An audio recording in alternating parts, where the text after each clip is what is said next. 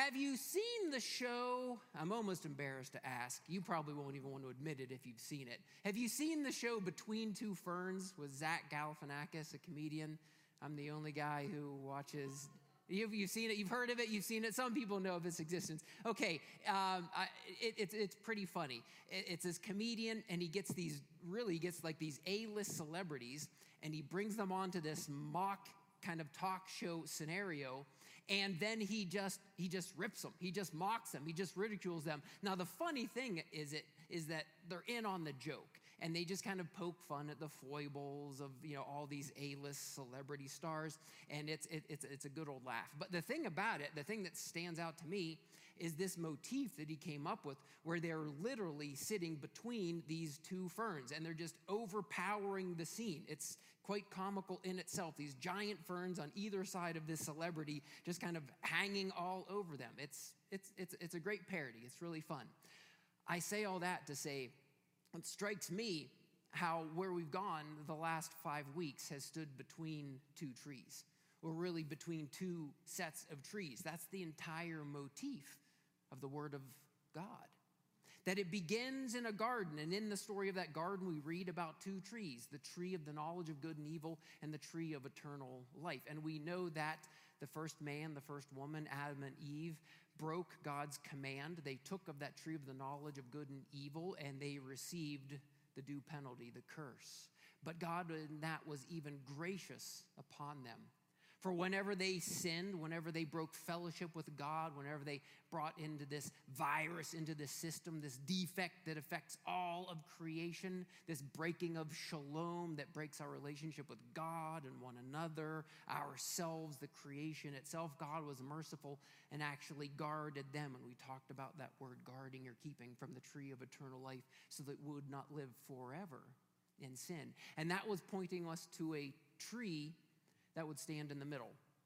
This is the tree we talk about very often in the life of faith as Christians, and well, we should. It's that tree that stood on a hill called Golgotha, where our Lord and Savior Jesus Christ was crucified. And of course, the church for centuries now has pondered, uh, reflected upon, written about, sung about, prayed about, and talked about what is happening on this tree, on this hill. And really, we can't wrap it up into any one word or phrase. We know that here God demonstrates his love for us, that while we were yet sinners, Christ died for us. We know that in that death on the cross, somehow he was substituting himself for us and the penalty that should have befallen us. We know that somehow he became a propitiation for the wrath of God, taking that condemnation to win for us grace and salvation. We know that somehow, even in the midst of all that was transpiring in that wicked, evil crucifixion, Jesus was setting himself up for ultimate victory over sin and death and Satan. So, so much is pulled into that tree on that hill, and we celebrate it and we worship God. For here we see His love. We have hope for humanity. We have the forgiveness of our sins. We have the coming victory of God promised for us. We have the resurrection of Jesus Christ that's pointing to our own hope in the resurrection. So much in that tree in the middle, of course. But then the two trees we probably talk the least about, actually. This is the trees that we see here in the final chapters of our revelation. Here we see a river coming down from a throne through a city, but it's a city and there's a throne, but there's a river and there's trees. Somehow it already occurs to me, somehow it should already strike us that this is somehow a very green city indeed. There has been indeed the progress of the creation or the cultural mandate, and yet we see an integration with all that God created. And we see on either side, of course, of this river of life is the tree of life and the tree is bearing its fruit 12 months every month in season to bring eternal life. I love that line too. And its leaves are for the healing of nations. I don't know what that means exactly, but I love it.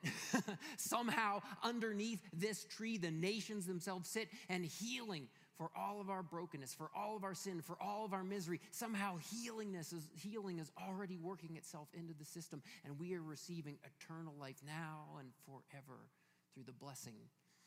It does occur to me, of course, And this, again, would be my observation. It could be contested, it could be talked about.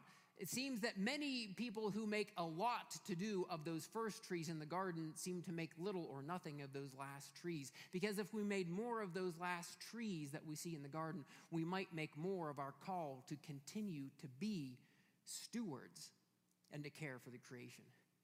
Because let's remember that when the fall happened, the mandate wasn't lifted the mandate to care for creation, to steward God's gifts, and the promise that we would be held accountable for our actions would one day come.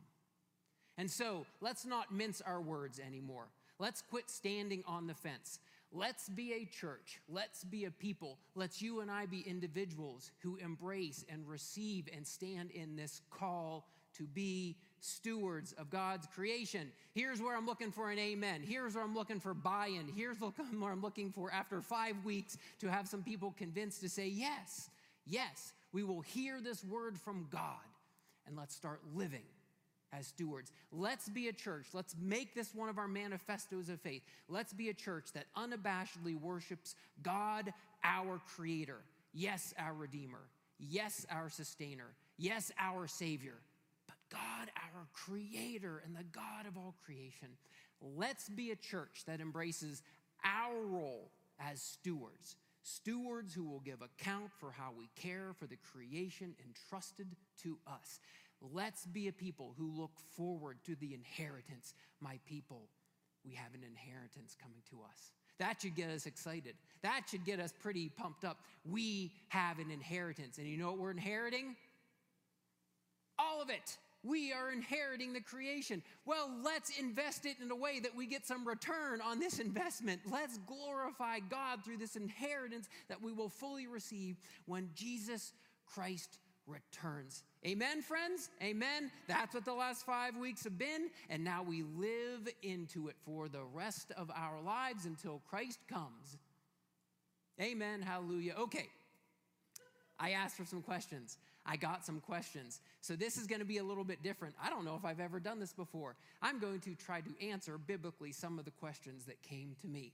So here we go. I will try not to drag this out any longer than necessary.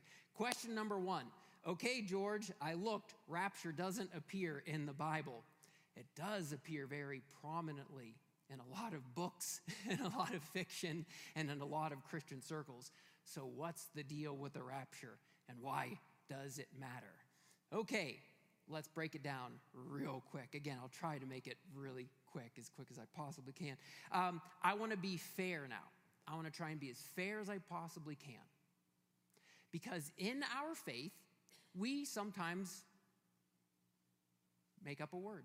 We come up with a word and we fill that word with all kinds of meaning. Guess what another word that we made up is? The Trinity. We made that up. It doesn't appear in the Bible. But we affirm that as a word that reflects what we see in the scriptures. When we look at passages like Jesus being baptized in the Jordan, we see Jesus, the Son, step into the water. We hear the voice of the Father This is my Son, whom I love. With him I am well pleased. We see the Holy Spirit landing on Jesus. We see the revelation of God somehow in this triune being of love Father, Son, and Holy Spirit. So we take that passage and other insights we have from Scripture and we kind of put this stamp on it our triune God of grace and love. You'll hear me say that reference all, all, all, the time. But to be fair, that's an insertion that we make to reflect our faith and what we believe. So, to be fair, while the word rapture doesn't appear in the Bible, many people have taken that as a word to encompass a systematic belief that they have. They believe that Jesus will come in two parts the first part being a secret taking away of the faithful, the believers, the righteous in Jesus Christ. And seven years later, after a tribulation, a period of tribulation, Jesus will come again. This is a part of a broader systematic thought called dispensationalism. This was popularized by John Nelson Darby in the late 1900s, but it didn't really take effect until only about 100 years ago. In 1909, the Scofield Reference Bible first appeared, and it laid out the dispensational chart of the ages. And with that, there was a series of consequences. So let me again try to briefly summarize this. You've heard of and experienced the dynamic or the reality of unintended consequences, right?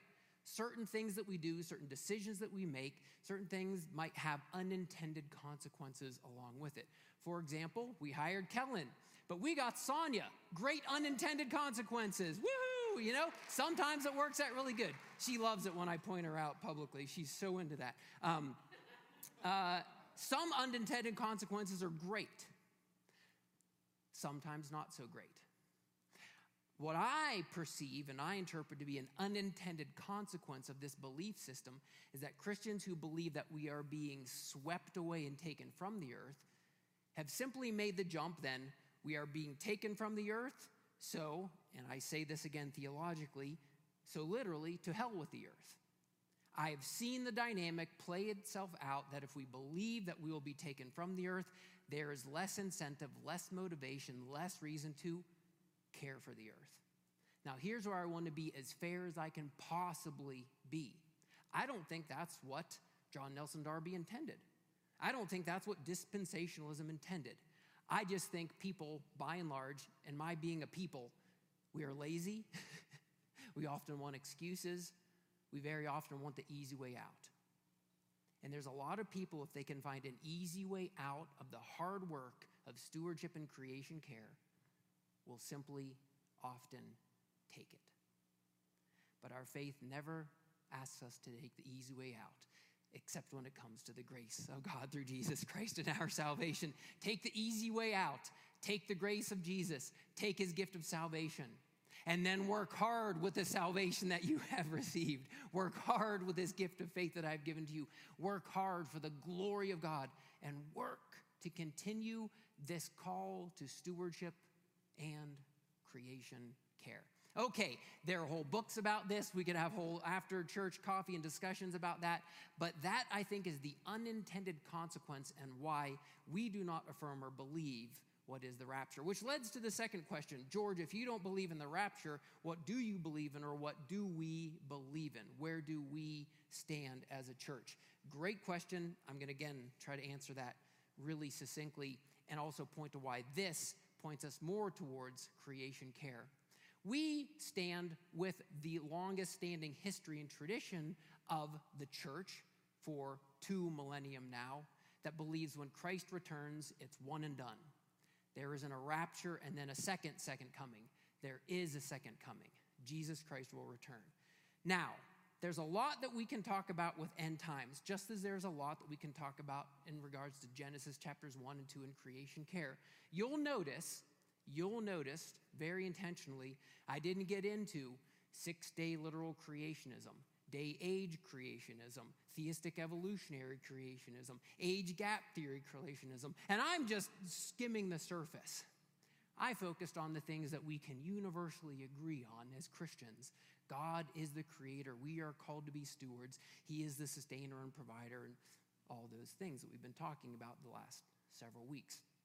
Same with end times. There's different theologies, there's different systematic theologies and schools of thought, but this is what is pretty much universally agreed upon.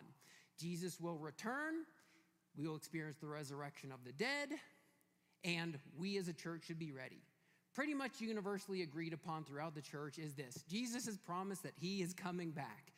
When he comes back, we will experience the resurrection of the dead, and these bodies will be glorified to live eternally with him, and we should be ready. Throughout the scriptures, there is this motif of be ready. It's coming like a thief in the night. You don't know when it's coming. Live as a people ready. At any given moment, should Christ return, we should not be caught off guard. We should be there standing, hands lifted high, singing praises, lifting prayers, saying, This is what we've been wanting, Jesus. So the church believes that. When that happens, we also believe three other things will happen there will be a judgment, there will be a, re- a reward, and there will be an abolishing of sin and death. So when Jesus comes, there will be a judgment. Those who stand in faith, I'm going to say like really big things right here, then you can ask me about it later. And when we stand in judgment, those who put their faith in Jesus Christ will be judged on his righteousness, and we will yet, we will yet be rewarded for our works. Maybe this is something we don't like to always talk about too much in, as a people of faith, but there will be a rewarding for our faith. Crowns in our, uh, uh, uh, uh what is it called? Jewels in our crowns in heaven, the scriptures will talk about. There will be an account. Jesus talks a great deal about this accounting for the stewardship, for our actions, for how we live out our faith. Again, our salvation doesn't hang on those works. We will be judged by the righteousness of Jesus Christ when we put our faith in Jesus Christ, but we will give account for our actions. That begins the call, I think, to faithful creation care and stewardship. So there will be a reward for good things done in the name of Jesus Christ. And then the greatest part of that judgment is Jesus will judge sin and death to be abolished. We could do a whole end time series and unpack all of this for you. The last thing I'll say about it then is that after that abolishing of sin and death, then Jesus will reign forever and ever with the saints here in the new heavens and the new earth. So, after that judgment, we aren't again raptured away, we aren't swept away.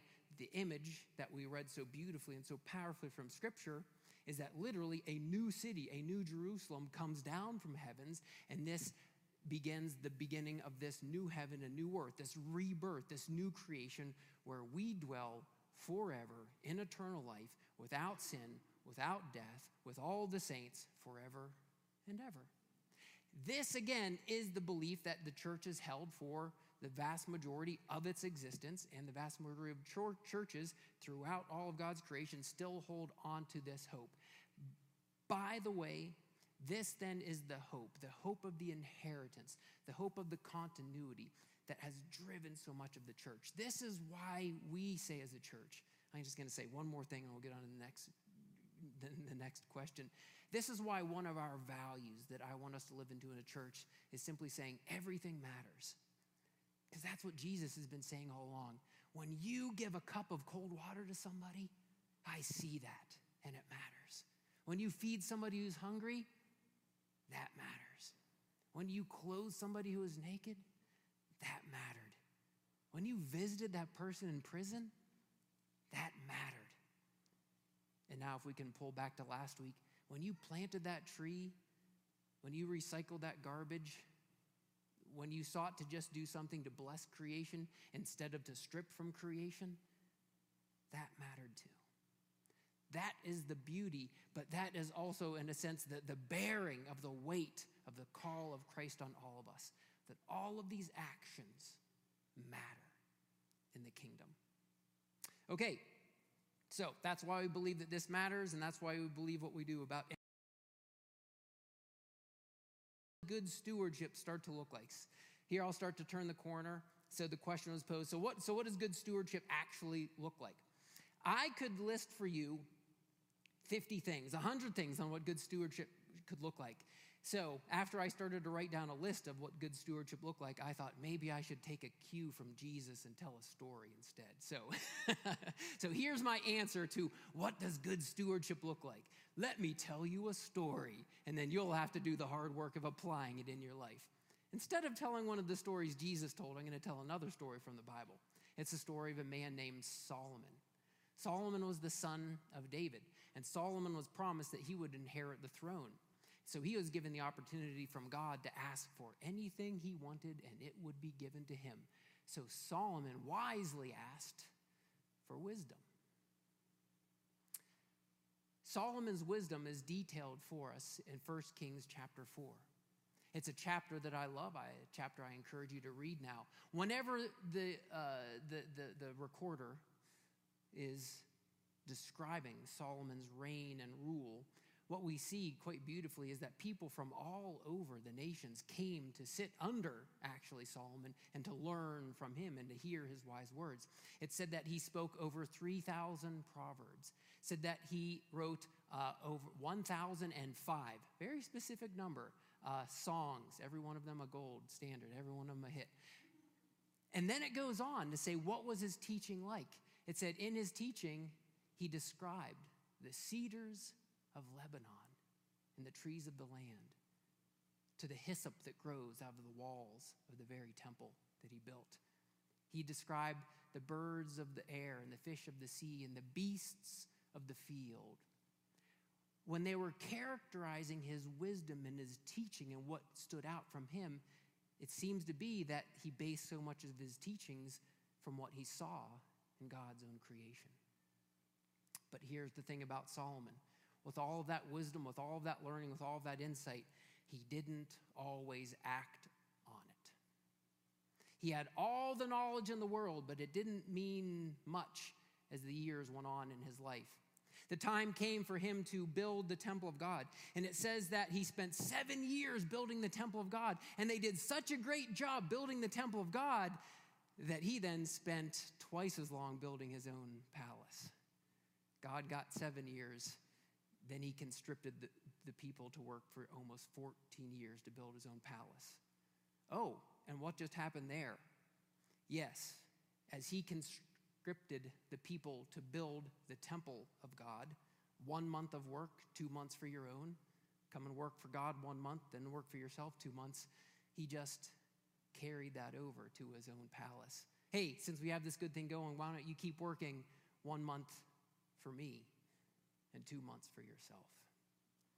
He began to draft the men to fight the wars that he was waging as his lust for power and wealth and pleasure continued to increase.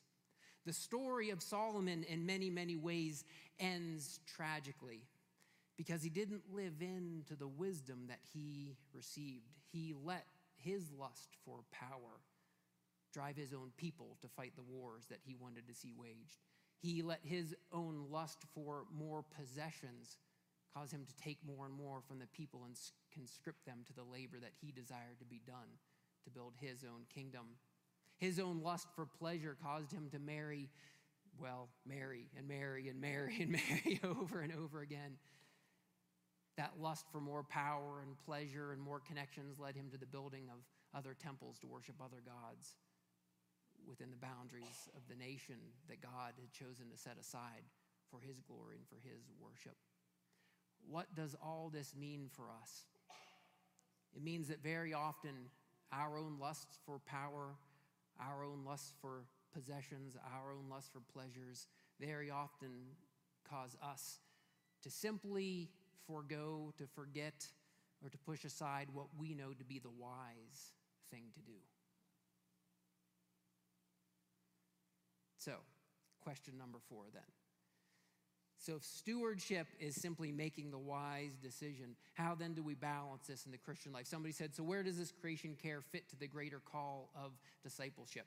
Now, to play that out, again, let me kind of say so, what is this? I get it. So, we're called as Christians, this life of faith. We should be growing in our faith, forming ourselves spiritually. Uh, we should be worshiping God.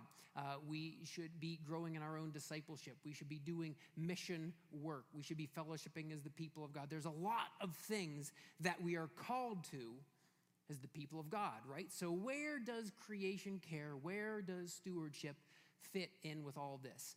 So here's my thought on that as I thought about okay, where do we put actually creation, care, and stewardship in the motif of Christian life? I think we make the mistake of looking at the Christian life very flat and one dimensionally far too often. And we want to box things categorize things. There's something about our Western thought. We want to have our work life, our family life, our play life, our, our, our, our church life. We, we want to kind of box things, I think, very one dimensionally. I invite you just to think about creation care much more integrated to all of your life. Here's a situation I've never been put in. Oh, I really want to recycle this bottle that I just used. But there's somebody there that wants me to share the gospel with them oh no, what should I do? No, uh, we, we are never put in situations like that. We don't have to think about creation care as this either or kind of situation. It is this and also. we are doing discipleship and being stewards. We are doing evangelism and being stewards. And here's my thought on that. And here's where I'll push it a little bit further. Um, I'm just going to be honest. I'm just going to be honest. I've received more criticism for trying to be a good steward from circles of faith than people outside of faith. I've received condescending, kind of a mocking tone when I talk about creation care. if you bring up the topic of climate change, of pollution, of resource depletion, of uh, deforestation, uh, of a desertification of previously lush and arid areas. I, I, almost get this condescending, mocking tone of Christians oh, you're one of those people who care for all of this kind of stuff. But from people outside of the faith, anytime I bring up creation care, or anytime I'm in a situation of doing creation care, it seems to open doors for sharing the love of Jesus Christ.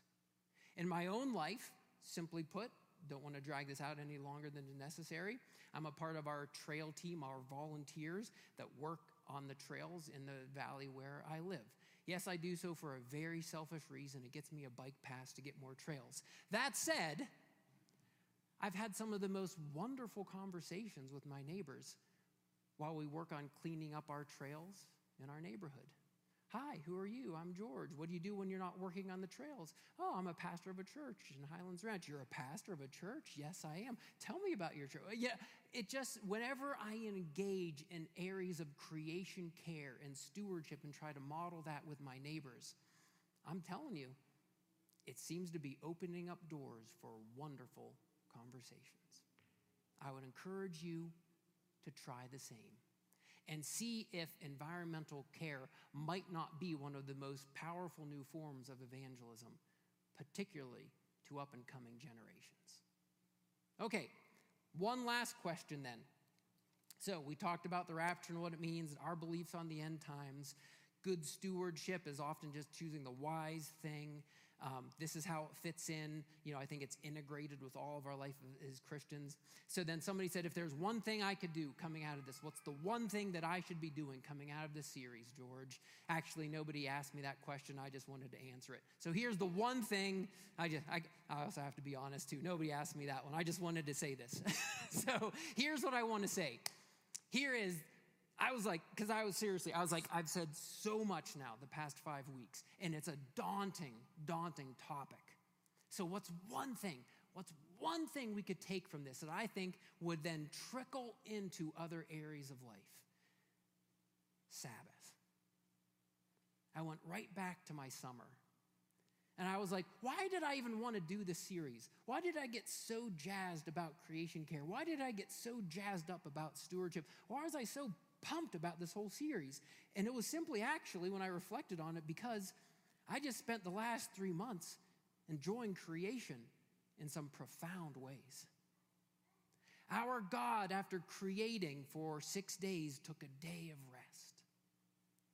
Our God, after creating us, said, Work for six days, work hard, and take a day of rest. And our God said the creation itself deserves a day of rest. And our creation itself deserves a whole year of rest after every seven years. And our creation itself deserves a whole rest after 50 years, and even more year of jubilee and rest for the creation. So, if there's anything I think that could change us and trickle into all areas of our life, I think it's Sabbath. I think it's stopping. I think it's resting. I mean, we give a rest from our exertion of things that deplete creation if we just stop for a day. So just stop. Stop and rest. Stop and worship. Because I can almost guarantee this. I mean, I, because this happens so often. Well, I'm taking a day off. What am I going to do with my day off? I guess I'll take a walk in the woods. I mean, how many of us have done that when we've taken a day off? What is the first thing that comes to mind? Well, maybe I'll just take a walk. There's something about going back to creation that brings that rest, that brings that filling, that just feeds into us. So, if there's anything that I think can trickle into all of our lives that can make a difference of creation care, it's what can cascade from simply taking seriously the invitation to rest. It honors God, it gives our body rest, and somehow I think it just plays into giving creation more and more of the rest that it deserves. Kellen, I need you to come up. Sonia, too, if you're going to keep singing with us. And I want to end with two things. This is, um, this is the most personal I've ever been with the church. If you're here today visiting, you're about to get the most personal. I wrestled if I was going to do this or not, because it could seem very much about me. but I don't want it to be about me, but I will let you know it's very much about my story. It will be emotional to, to share this. Um, Chris, can we get that picture up on screen? That's my grandfather. There's a book written about my grandfather, and it's called The Green Republican. That might be the greatest title ever written in the history of books. the Green Republican? What's that all about? John Saylor and the preservation of America's wilderness. I'm going to read to you a couple excerpts from this book, starting at the end and working to the beginning, and you'll understand perfectly well in just a moment why I'm doing this. Here is a list of things that my grandfather accomplished. By the way, I also have to do this. Oh, I hate doing this. Oh, I hate, oh my goodness. If you tell anybody I had to do this, you're oh, there we go. Half a century and proud of it. Need these glasses now. Here's a list of some of my grandfather's accomplishments. A compilation of Saylor's legislative achievements is impressive. He was the principal house architect of the Wilderness Bill, the Land and Water Conservation Fund, the ORRRC, that's the Outdoor Recreation Resource Review Committee, the Wild and Scenic Rivers Bill, and the Anti Sky Hunting Measure. He co sponsored legislation establishing Redwood National Park, the C&O Canal National Historic Park, the National Trail System.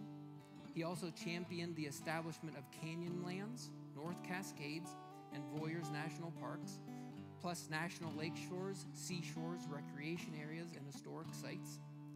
In Pennsylvania, he secured the Johnstown Flood Historic Site, the Allegheny Portage Railroad Historic Site, the Delaware Water Gap National Recreation Area, the Coal Research Act, and a co sponsor of the Black Lung Bill. One of the main sponsors of the Wilderness and Wild Scenic Rivers Act, he worked doggedly to add units to these systems. It kind of goes on to talk about all the national parks that we can thank my grandfather for. Saylor was a friend of the environment as well as the land. He endorsed the National Environmental Policy Act. He supported the Air and Water Quality Acts, including full funding. I, I'm going to stop. It makes you feel small whenever you read all that my grandfather did. But it was amazing to me in this past summer, the national parks that I visited, that I could make an immediate line of connection to just literally thank God and say a little bit of thanks for my grandfather that I had these parks to visit. It didn't only extend to those national parks and other places of the world. Residents of Pitkin County here in Colorado, residents of Pitkin County hailed Saylor as their best friend in Washington, demonstrating their gratitude with their votes, even though Saylor's name never appeared on a Colorado ballot. During the September primary for the 4th Congressional District, the Democratic incumbent Wayne Aspinall ran unopposed, but when the ballots were counted in Pitkin County, Saylor, as a write in candidate, received 80 votes, Aspinall 50. My grandfather won Congress here in Colorado and didn't say yes. I should have grown up here. What was he thinking? Why did he? Anyways, he loved Johnstown too, and so do I. He won an election here in Colorado, never even ran. But here's what you'll be interested in. Here's how the story of my grandfather begins. Several factors shaped Saylor's evolution as an environmental activist. His parents instilled in him a love for nature, John inheriting from his father a passion for hunting and angling. They also provided him with a strong religious base that emphasized earth stewardship. America's natural wonders, he once said, stood as special monuments to the divine being. To permit the despoilment of our natural resources would be to desecrate our divine inheritance. It is thus incumbent upon us to make provisions to safeguard for succeeding generations the natural endowments that are, that are our trust. Protecting nature and natural splendors, he believed, would bring present and future generations closer to the Creator. A World War II veteran, Saylor was intensely nationalistic and patriotic, and he believed that America's sublime landscapes, especially its national parks, glorified the people It was because he grew up in an environment like this. It's because he grew up in a church that emphasized creation care and stewardship that we have so much of the natural resources still to this day. If I offended anybody by being that personal, I apologize. But that's a part of my story. And I want it to become a part of our stories. I doubt I'll get to write a national scenic rivers and wildlife act in my lifetime unless things profoundly change for me after 50. But I can keep glorifying God through the creation. I can keep embracing my call to be a stewardship. And I can keep doing the simple things each and every day to try and better show creation care. and so here's where I want to end this. There's an old philosophy called, uh, or a philosopher, uh, uh, Blaise Pascal, and, and, he made a thing called, called Pascal's wager. Some of you probably heard of Pascal's wager. And it was real simple. He said, if there is a God, it makes a lot of sense to honor God and live for God because things will work out very well for you in the end. And if there isn't a God, well, what did you lose by honoring God all of your life. He's sort of like nothing, all to win, nothing to lose. Live like there's a God because if there is a God, you have everything to gain. And if not, ah, well, whatever. Make sense? People critique it and criticize it. Well, they should. And he criticized it himself. He's like, I know, it says nothing for genuine belief and faith. I get it. But there's a certain logic to it. Live like everything the Bible says is true, and there's the potential for great reward. So, I'm going to hereby make the stewardship the creation care wager. People are arguing so much about creation care. I don't believe in climate change. I don't believe forests are being devastated. I don't believe pollution matters. I don't believe any. Yeah, yeah. We're just fighting about these things. Well, here's here's the wager I think we make. What if we live like all of our worries are actually true? What if we live like the sky is falling? What if we live like it really matters for us to take seriously this call to creation care? We have everything to gain and nothing to lose. We have everything to gain, but what do we lose? Nothing. Nothing at all. Live like a steward, care for creation, love God, love your neighbor, Make the right choice. Do the wise thing. Do the hard thing sometimes. What do we have to lose? I don't think we have anything to lose. I think we have everything to gain. Everything to gain just by honoring God and his call to us to stewardship. Stewardship, excuse me. I better pray and we better worship God a little bit then. Heavenly